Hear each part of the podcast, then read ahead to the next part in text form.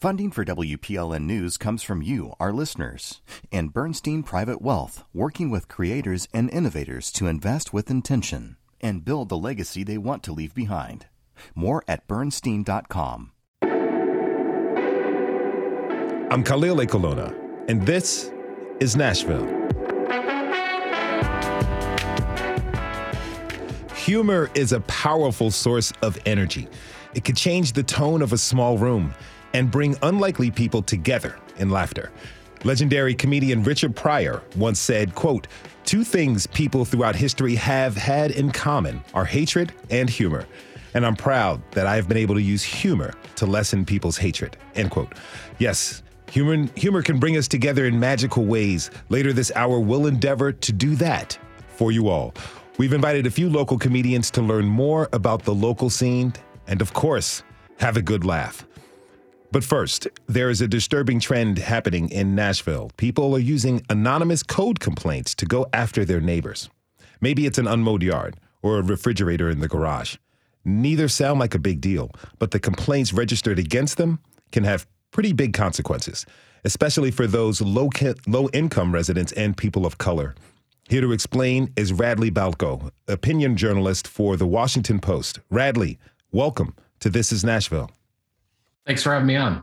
But pleasure to have you, my friend. So your piece came out yesterday. It's the cover story of the Nashville Scene. Tell us, how did you come across this story? Well, we had our own battle with codes. Um, the, the house that we moved into about seven years ago uh, has a slope, a, a very steep slope on one side of the property. Um, we were battling a lot of erosion, and uh, we couldn't find any landscapers that would sort of landscape the slope for anything under than uh, the quotes we got were thirty-five thousand dollars, forty thousand dollars, which, mm. of course, you know, a lot of money. Yeah. Um, so we, you know, it was all contained within the property. We have a, a six foot privacy fence, so you couldn't see the growth from anywhere, any public space. So we just kind of let it go um, in order to stop the erosion. And a neighbor, and, and that wasn't a problem until a few years ago when some townhouses went in behind us, and, and one neighbor was able to see into the yard and began calling complaints uh, into codes about the vegetation. And, you know, from our viewpoint, it was it, my, my interactions with codes. It was just, they were so, um, it, everything was just sort of black and white. It was like, you have weeds longer than twelve inches, therefore you're in violation. And if you don't remove all of them, we're going to charge you fifty dollars per day. Uh, in one case, they said they threatened fifty dollars per day per weed. Wow. Um, and yeah. And, you know, we told them about what landscapers had told us, that nothing would grow on the slope, that, um, you know, also that we couldn't find Uh, lawn maintenance people. Didn't want to go up on the slope because it was too steep and dangerous. Uh, and none of that mattered. And we ended up having to pay about five thousand dollars to have all the, the weeds removed. Uh, and then since then, you know, we've spent several thousand dollars more on landscaping. And the, the irony for our story, as I pointed out in the article, is that it ended up the erosion that happened, which we predicted, Uh, had two effects. One, it caused flooding onto the same neighbor who who we thought on the property, the same neighbor who we think reported us in the first place. And it, it exposed the roots of a tall elm tree that we may have to take down now because it poses a threat, mm. uh, an actual threat, as opposed to weeds. And, you know, my as I, my wife and I, you know, aren't going to go bankrupt. We're not going to be forced to sell our house, but it did put a dent in our savings. And it was, it was, you know, a source of stress, and, and it was pretty, uh, uh, we were pretty angry about it. Uh, but I also had, have written about these issues enough to know that we probably aren't the people who are normally targeted with these kinds of actions from the city and, and neighbor uh, complaints from neighbors. And, you know, we had the advantage of being able to afford, you know, to come into compliance. And I suspected most people didn't, based on previous reporting in other cities. So I started looking into it here in Nashville, and, and you know, all my hunches were confirmed that the vast majority of people who are targeted with codes complaints are tend to be low-income people in who sort of are holdouts in trendy neighborhoods. Uh, and, you know, they're disproportionately Black, they're disproportionately low income, and they tend to be, uh, codes complaints tend to be called by kind of wealthy, wealthier neighbors who have recently moved in around them. In your piece, Code Snitching for the Nashville Scene, you highlight the story of Freddie Benford, who lives in East Nashville. Benford says that Metro Codes inspectors visited his house over fifty times. That's a lot of visits. How has this affected him?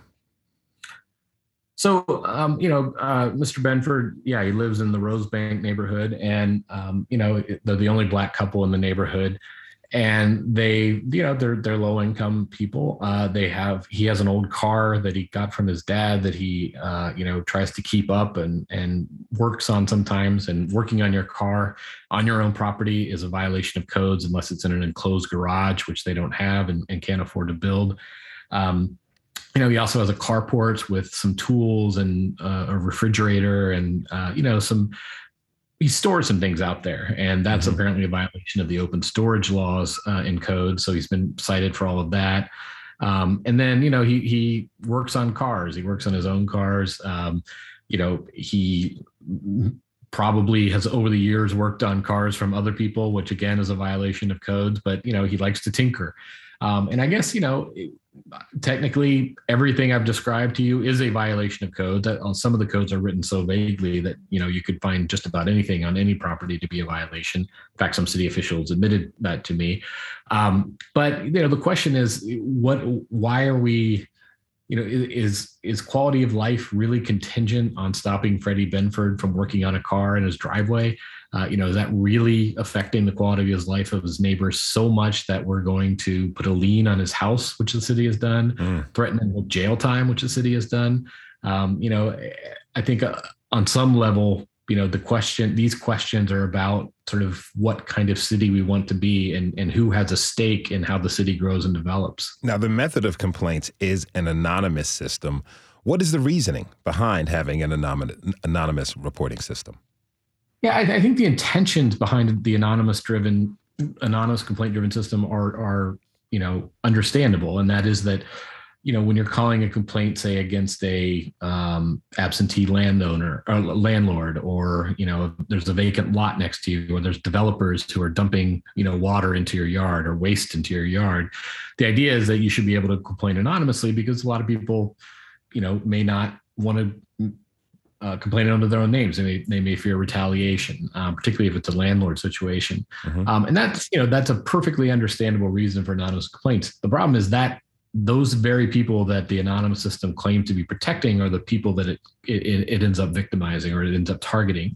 Um, what we found is you know, I had a, an economist actually look at the data on who gets hit with code, code complaints in Nashville. And overwhelmingly, um, you know, as I said before, it's people in low-income houses that are in gentrifying neighborhoods. Um, you know, these are the very people that that you want to protect by having this system, and yet it ends up being, you know, on the ground as it plays out, those end up being the people targeted. So tell me, how does this process work? Like, what happens after a complaint is filed? So usually what happens, uh, a neighbor files a complaint, the codes office sends an inspector to your property. Um, if they find a violation, they'll issue what's called an abatement notice. Uh, and then you have, you know, so many days to, to take care of the, of the problem. Um, if you don't, they'll then issue a, the city will issue a, a warrant to appear in environmental court. Uh, I got a warrant for, for our property.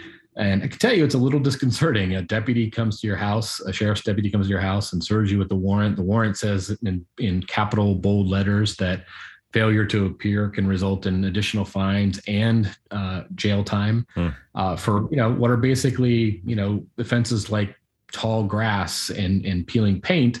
Um, you know, now you have to take off work and go to environmental court, or you might go to jail. Um, and it's a, the, the, the court, as, as it turns out, straddles this kind of line between civil and criminal. It, it, it has all the aspects of a civil court in that it doesn't have to afford you basic sort of due process rights that you would get if you were charged with, with actual crimes, but it does have the ability to impose punitive punishment like jail time and fines and putting a lien on your house. Uh, and in fact, I um, I yet to see of a case in Nashville where somebody actually lost their house, but there are cases in Memphis, uh, which also has an environmental court, Uh, where people, you know, who were who basically couldn't afford repairs after a storm had damaged their house, uh, ended up losing their houses to the city and, and are now homeless. I can see how this can really knock out someone who has little means, like no car, multiple jobs, and no time. Is yep. there is there yeah. any is there anything in place to help people targeted by these complaints? That's the thing. You know, the city uh, funds this codes office. They've been they've been given additional funding to hire more inspectors. Uh, and so you have this system where you're you're giving more and more money to this office that enforces these codes. You have codes that are written in a vague way so that, you know, almost any property is probably has some violations. Um, some of these violations can be really expensive to remedy, as we found. Uh, and then if you're a low-income person, there's nowhere really you can turn to get these things fixed if you don't have the money to do the repairs yourself. Um, as one uh, lawyer for the Institute for Justice, which has litigated a lot of these cases, put it to me for the article, he said, you know, this isn't a matter of people choosing to live in a house that isn't up to code. It's a matter of either living in a house that isn't up to code or being homeless. Uh, because they just don't have, you know, the means to, to correct these problems. Um, I can tell you when I was in environmental court, there was a guy whose case came up right before ours, apparently had a multitude of violations. And when they called his case, that the referee, the, the judge of environmental court, asked if he had taken care of all the violations. And he said he had taken care of all of them except for the peeling paint because he just didn't have the money to repaint his house after doing all the other repairs. And the referee said, well, what do, what do you want us to do about that? And he said, you know, maybe drop the complaint. And everybody in the front of the courtroom, the referee and the lawyers, all laughed because they thought he was making a joke. Mm. And he wasn't joking. The guy wasn't laughing. You know, he, this was his sort of, you know, home and his livelihood. And, you know, it costs a lot of money to repaint a house. Uh, and he just didn't have it. And I, I thought the two reactions were pretty striking. Are you going to keep following this story? Uh, I'd like to, yeah. Um, I, you know, I don't work for the Scene. This was a, a freelance piece, but I, I think that I've written about municipal courts and predatory fines and fees in other cities, and I, I think this is a national problem, and it's particularly a problem in cities like Nashville that are, you know, growing at a pretty rapid pace, and and you know, making need to confront these uh, important questions about sort of who who gets to be part of the city going forward. Well, I want to thank you so much for coming on with us and to break down this very interesting story. Radley Balko is a Nashville opinion journalist for The Washington Post. His latest piece in the Nashville Scene is called Code Snitching. Check it out. Radley, thanks for being with us today. My pleasure. Thanks for having me. We have to take a short break. When we come back, we'll get to make laughs. That's right. Today's episode is all about the comedy scene in our city. Who are some of your favorite local comedians? Where do you see stand-up comedy? Tweet us at This Is Nashville. We'll be right back. I'm Khalil Ekalona, and this is Nashville.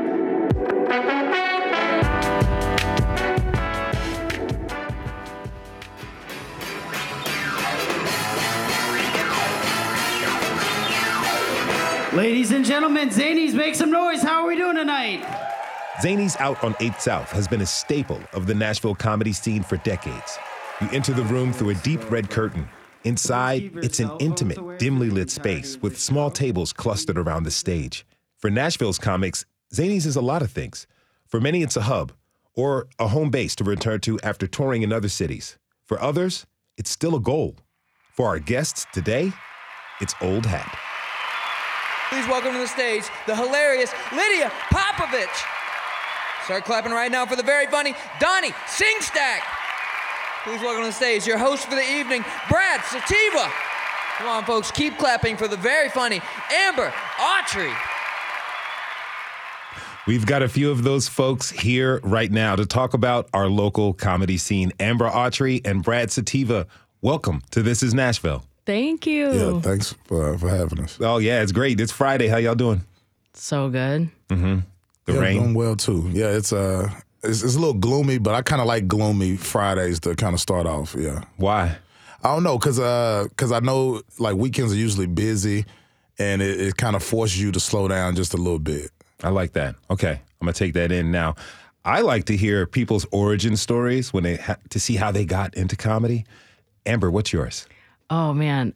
Well, I, I've been performing since I was little. Like, I used to charge my family a quarter to watch shows in the living room okay. that I didn't pay rent for. Okay. You know?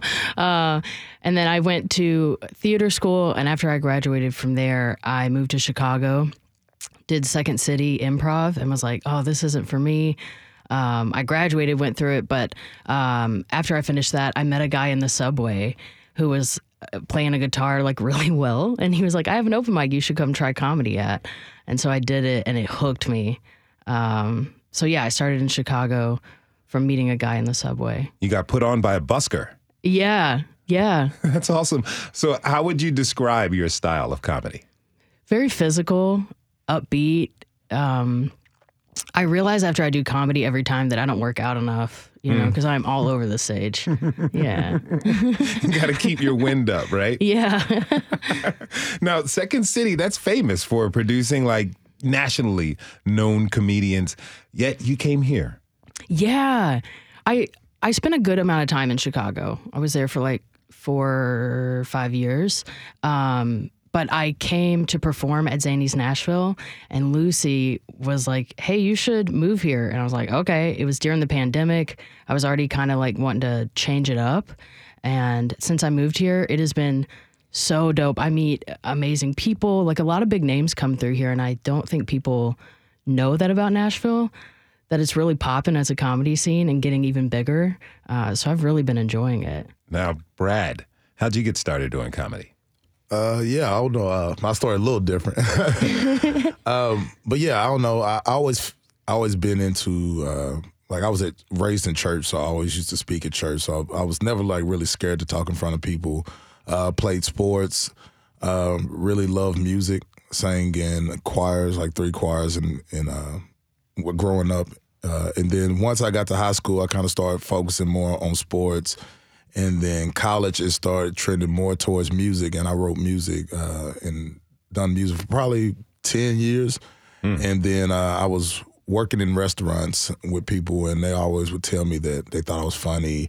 I would make pretty good tips because I would make people laugh. And all of my coworkers kind of just hyped me up. And it was like, you should try, you should try.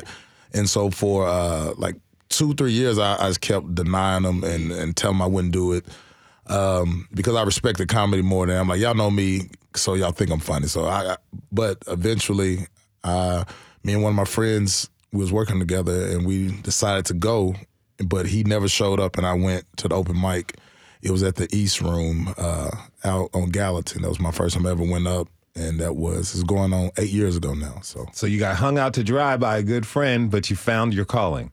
Yeah, yeah. It's it's kind of weird. It's uh, I always tell people, it's like, I love music and like I only love my comedy. And the rest of the comedy, I like I could, like, not said in a bad way. So I'm not, I'm just not a, a huge comedy fan. And I'm not, um, like, I'm not caught up like with watching specials or anything. I like my people that I know and that I actually do comedy with. That's who I like root for and watch. So now, working in the service industry, like as a bartender, that's kind of a type of performance art in itself. Like, what skills did you get from that that transfer over well to your comedy? Uh, just kind of reading the room, reading the situations. Uh, I mem- I don't know. I remember having. I used to work in Green Hill starting out, so it used to be these like rich white women come with their kids, and I used to get the kids on my side so early, and then so huh. they see me getting the kids on the side. I'm, I got the kids. I'm talking to the kids, entertaining them, and then that tip was bigger at the end of it because mm-hmm. oh, I didn't have to do nothing but just like drink my wine and eat, and Brad had it. You know what I'm saying? I started getting regulars like that. Okay, and kids started requesting me, and family started requesting me, and uh, I don't know. I just felt that yeah, you can. Once you give somebody a good experience, they always want to they want to come back to you, and that's kind of like the attitude I use towards comedy. It's like, when you if you see me last time I was funny, I'm going to be funny this time too. And it's like, not in an arrogant way, but just that I work hard. Mm-hmm. So, what's your style like? Uh, observational. Um, I, I do I do talk about politics a little bit, but not heavy, but more situational, my life, coming to age. Uh, I got some darker comedy. Um But yeah, it just kind of being in Nashville is for sure, it's inspired this, and kind of seeing how things trend here has really like put me, uh, maybe put a perspective on how I view comedy now. Annalise Emmerich tweeted us that her favorite local comedian is Heather McMahon. Shout out. Tell us what you love about Nashville's comedy scene. Tweet us at This Is Nashville. Now, Amber, you organize pop-up comedy shows at pretty unusual venues, right? Yeah, I just became a producer with Brad. Uh, we both produced Don't Tell Comedy, um, and Don't Tell is in fifty over fifty cities across the nation. Um, but I just became one this year, and it is so much fun. I get to like go around the city, scout cool locations. Like I just did one in an oddity shop, Hale in East Nashville. Okay. And it's weird. It's got like a lot of taxidermy, and people walked in and was like, we're supposed to laugh in here, you know? Uh, they were a little apprehensive, but the show went so well, and it's just great because I get to show people like different places in Nashville that they wouldn't have necessarily seen before. Like a lot of people were like, oh, I have to come back to this shop. So it's like um, doing a show at the set of Beetlejuice or something. Yeah, exactly. So, well, what's different about performing stand-up comedy at a yoga studio, for instance? It's a lot more chill. Mm-hmm. Uh, no, I think like uh, I haven't done a yoga studio yet, but I'm obviously so down. But I think performing in different locations outside of a club gives you a lot of like room to play uh, with the environment and maybe create new jokes that you wouldn't have had before. Um, and it, yeah, it puts everybody in a new environment that you can like connect immediately with. You both are producers. Uh, yeah, I also I would say opportunity because uh, huh. most of the Don't Tells happen on the weekend, Friday and Saturday. So if you're not a comic that's uh, probably like either featuring for another comic or at the club, uh, it could be gaps on the weekend sometimes, and uh, like Don't Tell kind of fill in the gaps for comics that give them opportunity to stay closer to home and have a good show on a Friday or have a good show on a Saturday without having to sometimes, like sometimes for comics, you could drive three hours for the same amount of money. uh, you know what I'm saying? But uh, so, yeah. So sometimes you get to stay home and, and, and work in your own area is cool, too. I was about to ask if you guys paid, because I know stand-up com- comedians where I, in my old town of Albuquerque, New Mexico, and one of my friends, she t- told this joke. She's like, I do my comedy for tens of dollars. And, uh, you know, a lot of people yeah, for sure. do it for the love and they don't get paid much.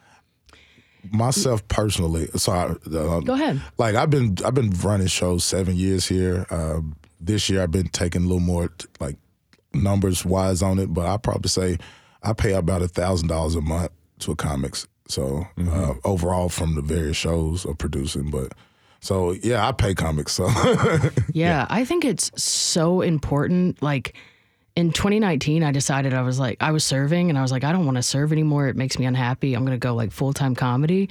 And it like my mindset shifting like that made such a big difference. And I listened to a lot of comics being like, oh, I don't deserve to ask for payment yet. And I'm like, you deserve to get paid for your art. You know, sometimes I think there's like this, like, I don't know, pride in like, oh, we, you know, we don't get paid, but like you, you deserve it, you know, like.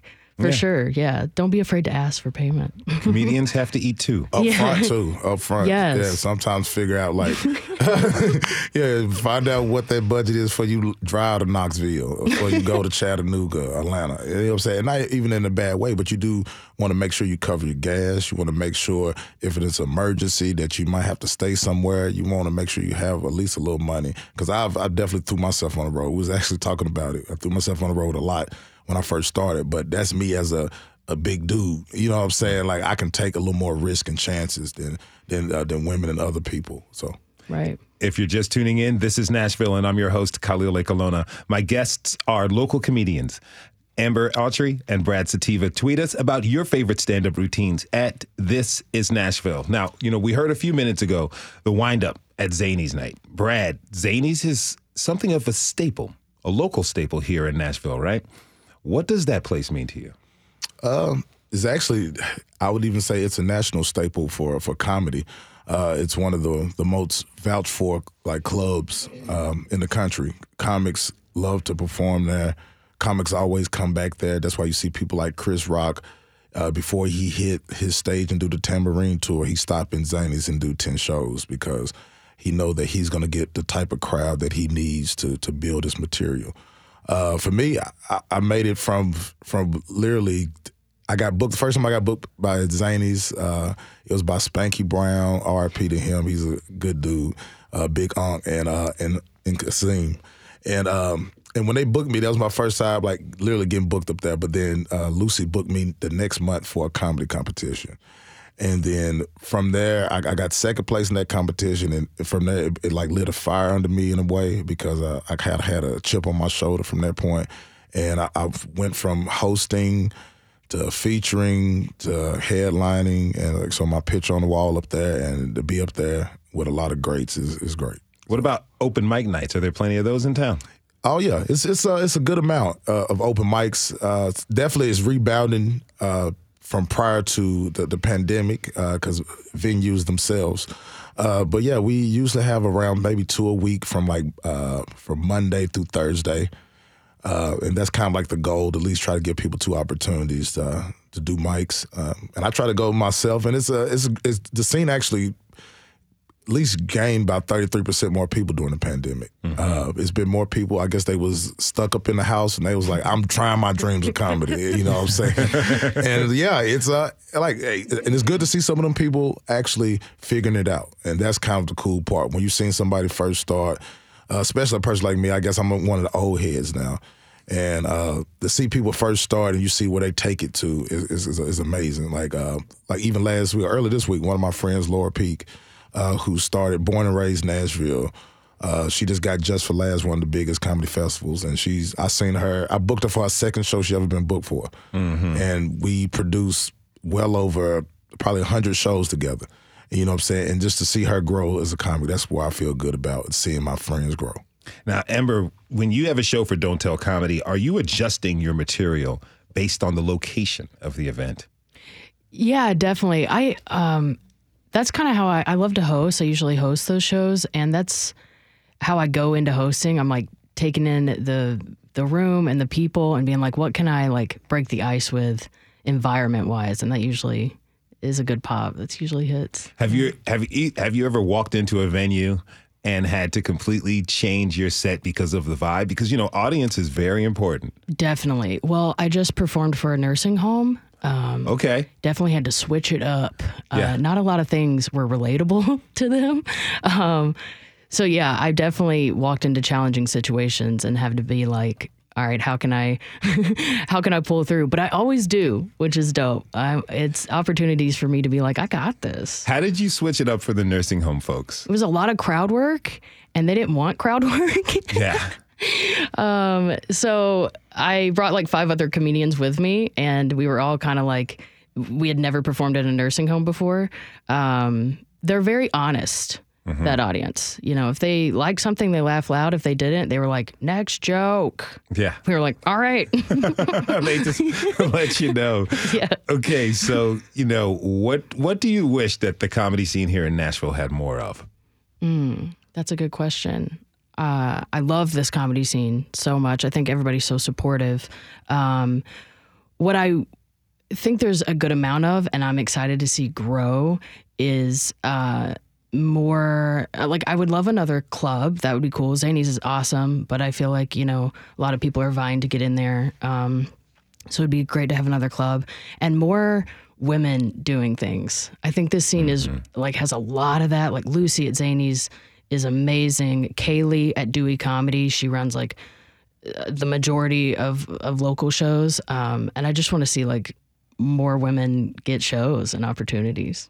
So, you know, you've traveled and performed. What makes Nashville's comedy scene different from big markets like New York and L A and even mid-sized ones like Denver? Yeah. Um, you know, I, Nashville for me, I've never seen a comedy community, the comics be so supportive. Like everybody's genuinely, genuinely happy for everyone else. Um, and as far as like the audiences, I love Southern audiences. Like a lot of people will be like, when I moved from Chicago, they were like, how are you going to tell your jokes down there? But honestly, they hit even harder. Like I feel like huh. Southern audiences are ready to party, you know? They're like, say whatever, let's go. They're definitely ready to party down on Broadway. Oh, man, that's a different beast. I, I can't do Broadway. No? No. Oh, man, I don't drink that much. So I, I went down there sober recently, and I was like, it was like the upside down, man. It was, it was scary down there. Stranger Things and Bridesmaids. Yeah, exactly. Amber Autry is a stand-up comedian and producer of the pop-up shows Don't Tell Comedy. She was cool enough to join us today. Amber, thanks for being on the show. Thanks so much for having me, Khalil. Comedian Brad Sativa will stay with us through... Brad Sativa, pardon me. Sorry, man. Will stay with fun. us through the break. When we come back, we'll invite a few more local comedians into the conversation and find out more about what it's like to perform the craft here in Music City. Do you think you're funny? Go ahead. Tell us your best joke. Maybe we'll read it in front of our guests. Tweet us at This Is Nashville. We'll be right back.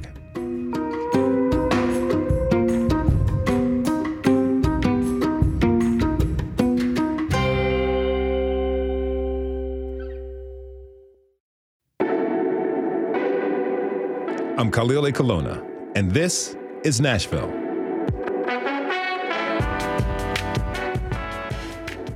Comedians have the life, right? First of all, they're funny. They work late nights at cool venues, and they have a keen insights into life and society. Sounds great to me. But what is it like to work and survive doing stand-up in our city? I'd like to welcome my next guests, Nashville comedians Lydia Popovich and Donnie Sengstack. Lydia, Donnie, welcome to This Is Nashville. Hi, thanks for having us. Yes, thanks so much for having us on. This is really great. Um, so, Lydia, tell me, how did you get started doing comedy? It's very funny. I mean, you talk to most comedies and there or most comedians, and there's always a story. I mean, I started it in a very classic way, which is I had a terrible breakup. Okay. I had a terrible breakup. I was in a very bad place. And a friend of mine was always trying to get me to go and do a, an open mic and always told me I was funny. But I was like, you know, I don't know if this is going to be really a thing I want to do. So it took me being in the worst place of my life and being like, yeah, I'm going to do this as like an act of sabotage. Like, let me go. I want to feel terrible. Okay. I want to sit in this. Let's go really feel terrible. And it backfired. I went. Um, I was terrified, but it was one of the most exhilarating experiences of my life. I just stumbled through that five minutes, and the whole time I just was like, this feels incredible. Mm-hmm. Oh my gosh, this is great. And as soon as it was done, I wanted to do it again immediately, and I literally kept doing it. Now it's been almost twelve years. That's beautiful. Now, tell me, what's your comedic style? You know, that's always such a subjective question, right? And I think it's because a lot of people don't have an understanding of what it means. So I always just like to tell what the experience is like with me. Okay. You know, I'm very much a comedic storyteller. I talk about the absurd things that I see in my life, and I try to frame them in situations where they are appealing to everyone in the room. So I talk a lot about the things that influence me and excite me and intrigue me. I I'm a very confident woman. I love to talk to women about being confident. I love to talk to women about the power that we hold. And I like to do it in a way that's approachable to men. Mm. So that you've got men and women in a room, both understanding and realizing that, like, we as women have maybe a little bit more power than we give ourselves credit for. So that's kind of the moral of my story. I always like women feeling like super empowered when they leave that room, that they know that they are an amazing person and they are contributing to society and that the world would collapse without us is it, it, very important. It, it truly would. So people leave your sets feeling the happy vibes. one hundred percent. That is always the goal. Now, Donnie, what was your entry into stand-up?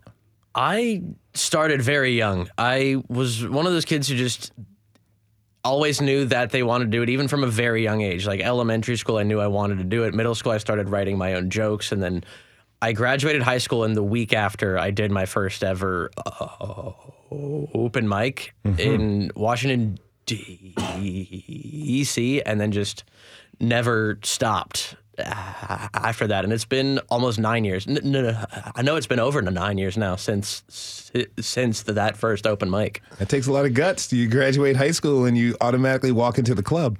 Yeah, it was. My parents finally allowed me to do it.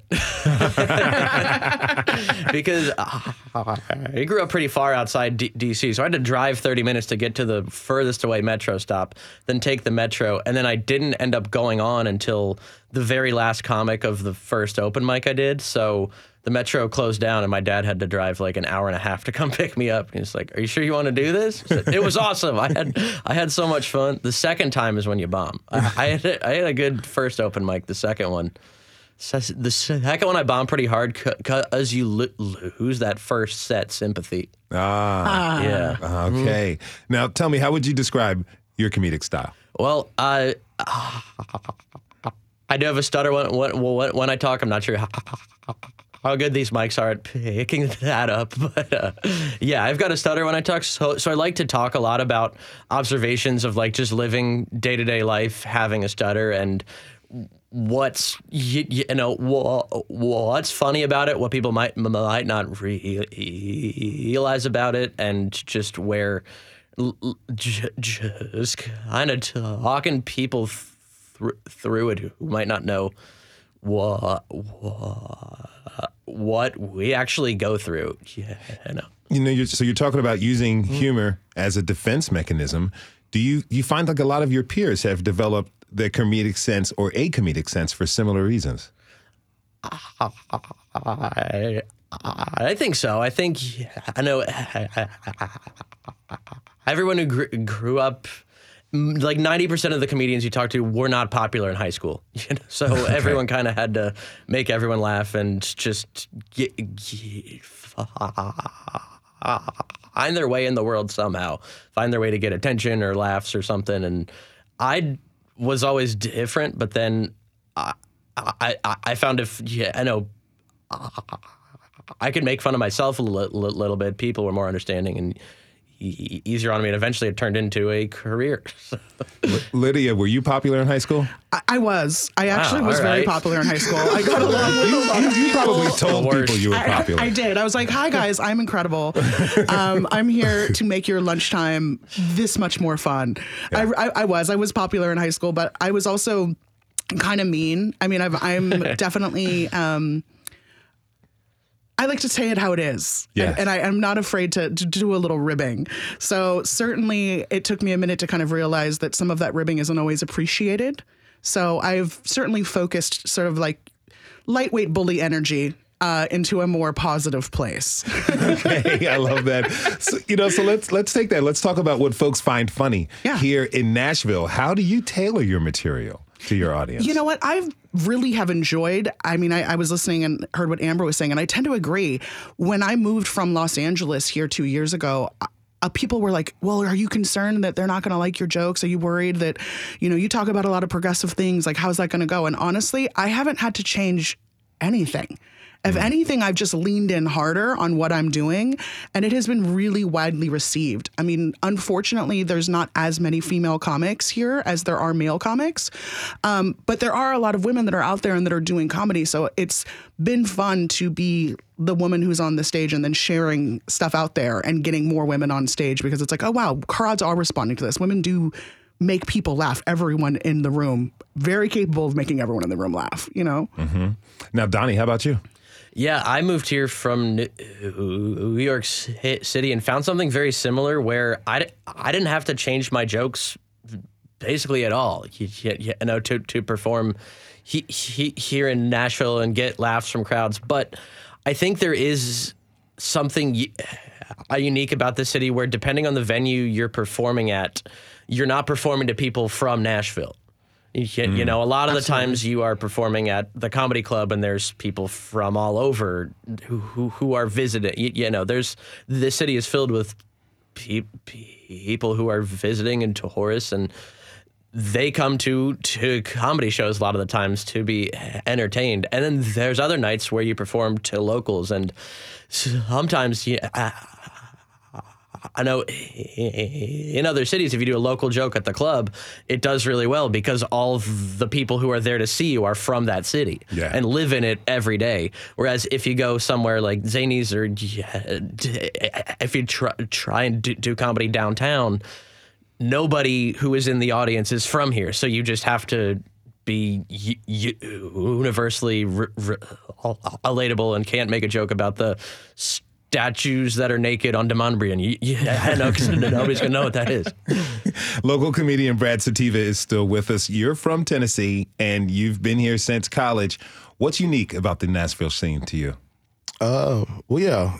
Yeah, th- it's grown, uh, and definitely grown. It's changed uh, in dynamics a lot, uh, especially here recently. Uh, I'm also one of the same people who welcome more women. Uh, I also sp- specifically say black women we need more of. So if you're a black woman listening out there thinking about it, uh, definitely come out. You know what I'm saying? Yeah. Um, but yeah, I just think that now we can we able to offer people more out of Nashville than just uh, eight white guys going up, mm-hmm. um, and and that's important. And one black dude and one woman. You know what I'm saying? It's like because it's, there's more f- funny women than one woman. There's more funny black dudes in Milan. I mean, not, I mean not Milan, but uh, Nashville than just one. And uh, I think we got the opportunity. That's what I want us to be able to do is to see us to grow and see other people uh, that's not just straight white dudes to actually get success in this town and to be able to start giving back to other people from their groups and uh, to kind of start building a network. That's kind of where I've seen the most kind of happening and where it's trending towards. And I want to see that have see us have more opportunities to do that. If you're just tuning in, this is Nashville, and I'm your host, Khalil Ekalona. This hour is all about Nashville's comedy scene. Our guests are comedians Linda, Lydia Popovich, Brad Sativa, and Donnie Sengstack. So, all right, this morning I filled my gas tank, so yes, I'm in the need of a good laugh.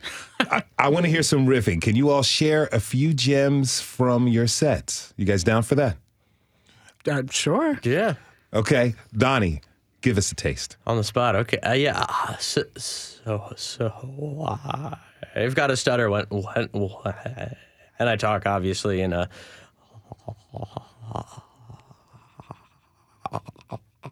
I also work here in Nashville, too, which is nice, because I have, like, my first grown adult job, mm-hmm. and the hardest part of getting that for me is going through the job interview process, because I don't know when to bring up the fact that I have a stutter, right? Like, I don't put it on my resume. And I'll be honest, I don't think they find out in the Zoom interview either. Just like, wow, his internet's awful. Let's let's get him in here, you know. I guess what? I buffer in person too. And they ask you, you know, what what what would you, you you eventually get in person? They find out and they say, what would you say is your biggest weakness? Like you don't already know, you know. It's, you, do you really want me to look you in the eyes and say, "Well, well, well some people would say I'm almost too punctual." That's not it. I like that. Nice, Brad. Well, uh, if y'all want to hear a real riff, you're gonna have to come to the show. But right before we came in, they had a segment talking about uh, white people gentrifying black neighborhoods and snitching on them for code violations, which. You can't snitch on nobody that had that Chevy broke down there for ten years. That Chevy been there a decade. You been there for six months. Quit snitching on them. Yeah, sometimes, yeah, Uncle Cecil don't don't mow the yard every week. It's all right, and his dog is mean. But leave him alone. That man been in Jefferson Street for thirty-plus years. Like, so white people quit moving to the neighborhood snitching.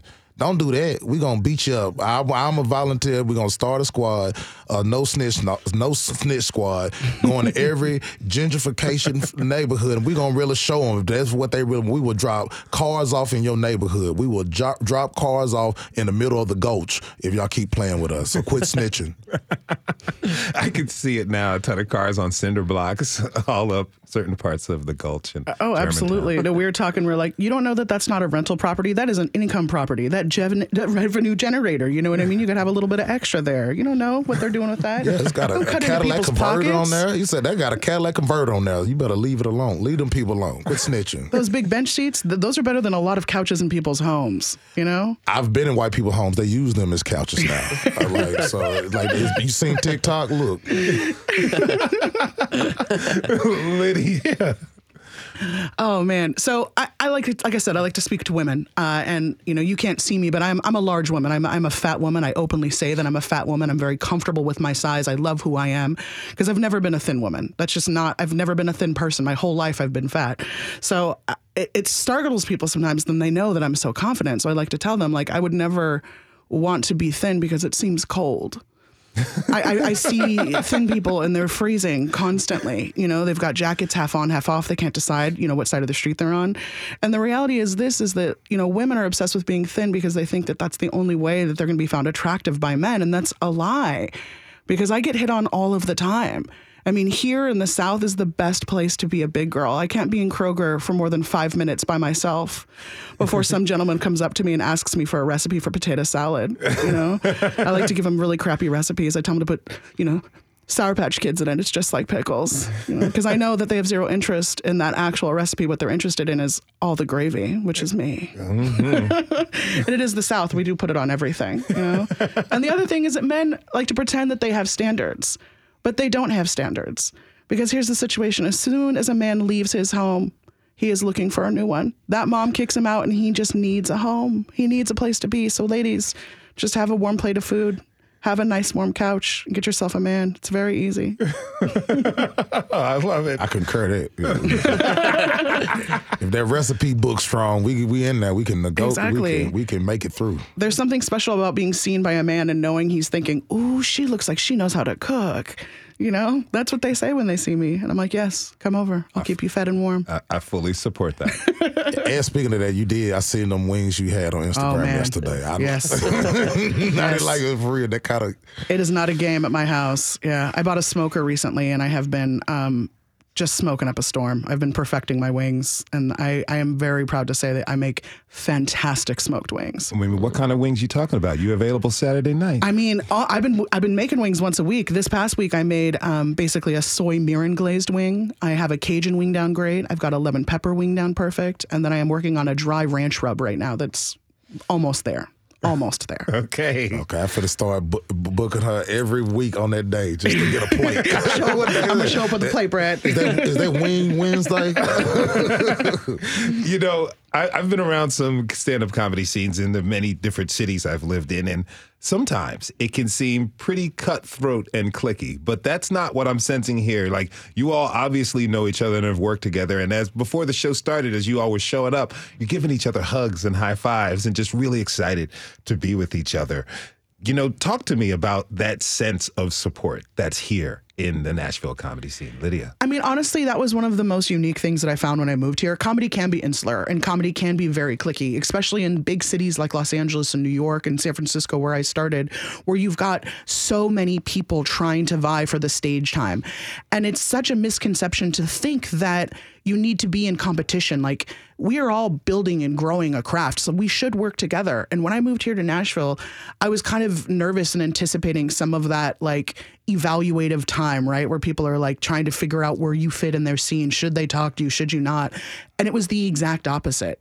Every single person I met was just like, oh, hi, did you just move here? Oh, that's incredible. Oh, wow, blah, blah, blah. And people started seeing me like, oh, you're so funny. And oh, I saw you on Instagram. And I literally have not met A, an unkind person yet. In most scenarios, I felt like the unkind person because I'm so used to just being in a big city where you just keep to yourself. And then I'm like, oh, wow, I'm just being quiet and people are going to think I don't like them. Like, I have to remind myself to like be a little bit more extroverted here because I want to be contributing to the scene. I want people to be in a good mood and be happy and supporting each other. I think that you, there needs to be a balance between people supporting each other and people challenging each other, but it doesn't need to be um, at the detriment of kind of love and support, right? Like, mm, there's, would you rather go to work where you hate everyone or would you rather go to work where you love everyone? And it's very much that way with comedy. Like, we can't escape each other.